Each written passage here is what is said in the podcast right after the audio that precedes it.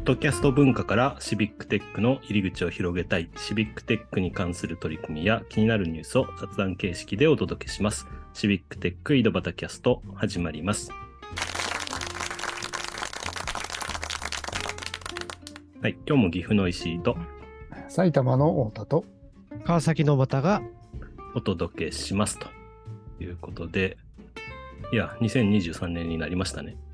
開けましたね。開けました。ね番組的にはね、もうすでに開けてるんですけど、あの開けましておめでとうござい収録、収録時に開けたってことですね。収録日的に開けたという感じで、いやいや、皆さん新年いかがお過ごしですか？おまたさんとか。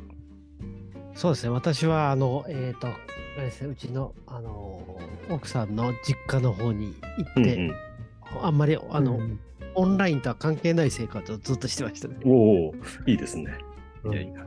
実家はどちらなんですか？宮城県ね、宮城県なんですね。はい。えで、まあ、そこの実家は Wi-Fi なんてものはないので、ーうんうん。うんもうほとんどアナログの世界という、そういう、ちょっとインターネットとは離れた世界をやっていました。おいいですね。私は、あの、1月2日が実は妻の誕生日になってて、で、妻の誕生日でいろいろなところに来ましたね。はい新年。はい。お、太田さんは、何を？いや、なんか、この年末年始はあんまり外に出ないで引きこもって、えーちょっとあの、ホームページの整備とかをしてたり、お 仕事っぽいこととか、仕事じゃないか。シビックテック関シ係で。ビックテック関係で。あいろいろ VS コードをいじっていましたけども、でもあの、うん。1月3日にうん。赤羽に行ってきました。お、赤羽に、それはなんで？これはですね、あの、うんシビックテックの Code for 酒のシビックテックゆるゆる日本酒新年会というのがおありまして これ確かイベントページも立ててなかったでしたっけああ、そうですね。うんうん。なんかそうですね。ゆるゆる。 Peatix で立っていてですね。うん。でまあ、 Code for 酒って、あの、うんうん2018年の新潟のサミットから活動していて、うんあの、特にあの、日本酒のオープンデータ、まあ、銘柄、酒蔵から銘柄までのオープンデータを作ろうといろいろやってるうんうん。団体で、まあ、その後も Social Hack Day とかで、とかそこ以外でもいろいろ、あの、開発とかしているんですけども、まあ、なかなかさね、久しぶりにリアルに会って飲もうじゃないかみたいな話になってですね、うんうん。まあ、あの、 Code for Japan の Slack の中で、えー突発的に始まりまして、1月3日に赤羽に、とりあえず12時集合という、うん。そう、イベントページ見てるんですけど、ええスケジュールが面白くって、12時現地集合って書いてあって、現地がどこかわかんないんだけど、現地集合って書いてあって、あ、一応場所書いてあるか。赤羽周辺の飲み屋みたいな。で、あと、12時10分に乾杯1回目って書いてあって、中略みたいな。で、その後飲めなくなったら解散っていう書いてあるんで、面白いですね。そうですね。で、まず、まあ、あの、まあ、1軒目は、えっ、と、ガード、まあ、赤目の。駅の近くの、まあ、ちょっと座れるお店で、ほいほい。えーちょっとね、あの、予約してくださって、うん。そこに集合ってことで、まあ、でも、あの、いろんなご都合とかでちょっと遅れてきて参加とか、うんうん。って感じで、まあ、そのたんびに、こう、乾杯を繰り返すような 感じ。でなるほどね。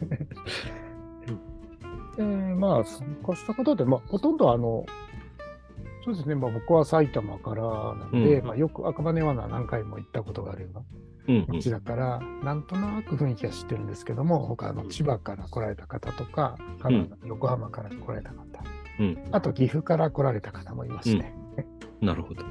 何人ぐらいでやったんですかこれ？えーと、最終的に、えーと、7人ですかね。7人、7人も集まったんですね。集まった7人も集まったんです。そうですね。1月3日の12時、7人も集まる。7人も集まってるすごいです。そうですね、赤羽やっぱり普通は、普通の日はね、あの平日朝から飲めるような街だったりするんで、うんうんなんですけど、やっぱ年末年始ってことで、ちょっとまあ有名どころのお店とか、うん。ちょっと老舗系のところがうん。4日からだよとか、6日からだよとか、ね、はいはいはいはい。書いてあったりしたんで、まあそこで入れるとこで、うん入っていこうと。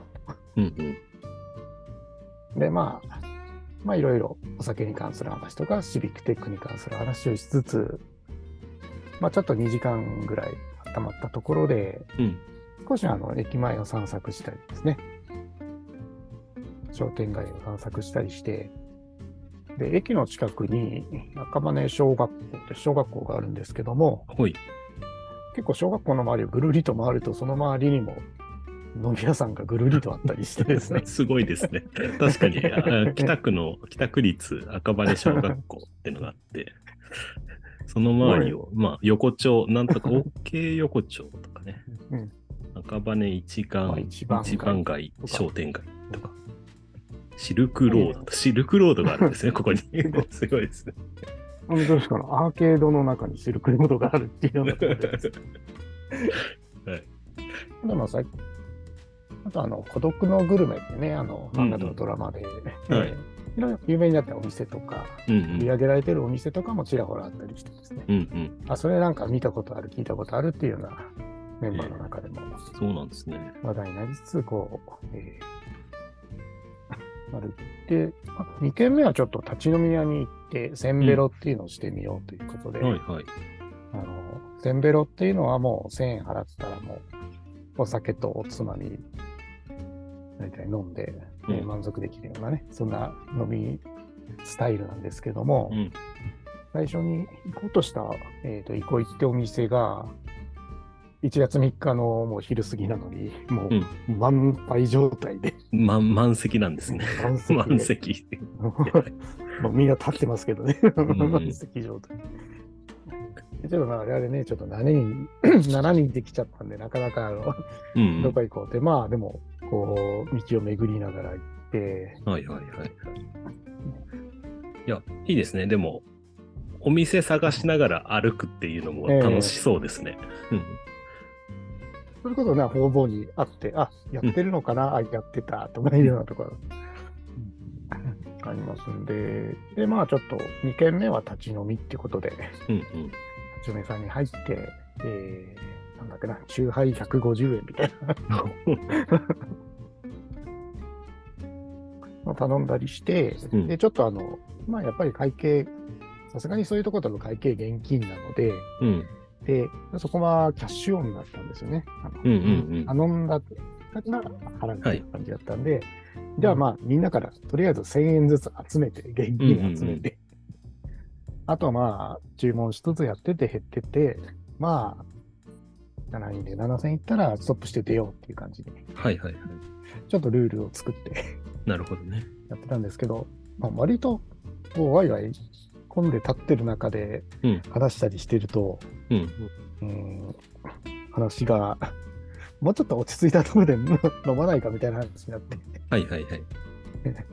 じゃあまあ、霧のいいところでっていうふうにして、引き上げたところ、みんなから7000円集めて、もう釣りが3500円、はいはい。次の店にお持ち越しになったので、1000ベロじゃなくて500ベロになっちゃったな。500円ベロ。すごいですね。500円。なんか一杯頼んだら500円なんかすぐ超えそうですけど。そうですよね。うんで、またこう、どこがいいかなって。で、この時間帯、もう、うん。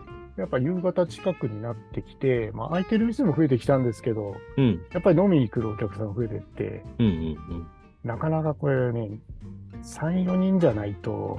座れないところが多かったんで、はいはいはいはい。余計にこう飲みたい飲みたいとうん思いつつ席を探して、またいろいろな、えーお昼過ぎに行った横丁をうん。探して探して、今度は OK 横丁にあるはいはい。わろ箱っていう、はいはい。まあちょっとね、海鮮系のところに行ったりして。で まあ、とくと結構キツキツだ、えっ、と、うんまあ6人掛けのところに7人で座るみたいなところだったんで、はいはいはい。ちょうどなんか横の4人掛けのところに3人いらっしゃったんで、うん。ちょっと1人そっちに行って、うん。えどういうことやってるんですか？とか、私たち、あの、こういうことやってるんですみたいなは話で盛り上がったりして。説明が難しそうですけど、なんで集まってるんですか？みたいな。働いてるってわけじゃないんですけど、同僚といううん同僚みたいな。というか、なんていうんですかですね、みたいな。ね、日本酒の危機を救うんだと立ち上がったメンバーですみたいな。でも向こうもなんか、もううんうん。10年前から飲食店、へーいや10年前に飲食店で、その、あ仲間だったり、その、うんうん。まあ、リーダーだったりの人で、今、別々の道歩いてるんだけどっていう感じで、まあ、もう飲食やってる人から、その酒、日本酒のうん。状況みたいなことを聞いたりとか。まあ、そんなことで盛り上がって、で、まあ、その後、また、一軒、うん。まあ、唐揚げ中心のお店に行って、うん。すごい、唐揚げ。唐揚げ。唐揚げ中心ってのはどういうことですか？なんですかね、もうお通しで唐揚げがゴロンってでっかいの出てくるんですけど、お通しで唐揚げが来る。えじゃあ、あとべあと別にまた唐揚げ頼むんです。えーいや、でもよく見たら、ちょっとこれ、お通しこれ結構するな、みたいな感じで。投資ちゃんと。ハイボールだけが異常に安い。なるほどね。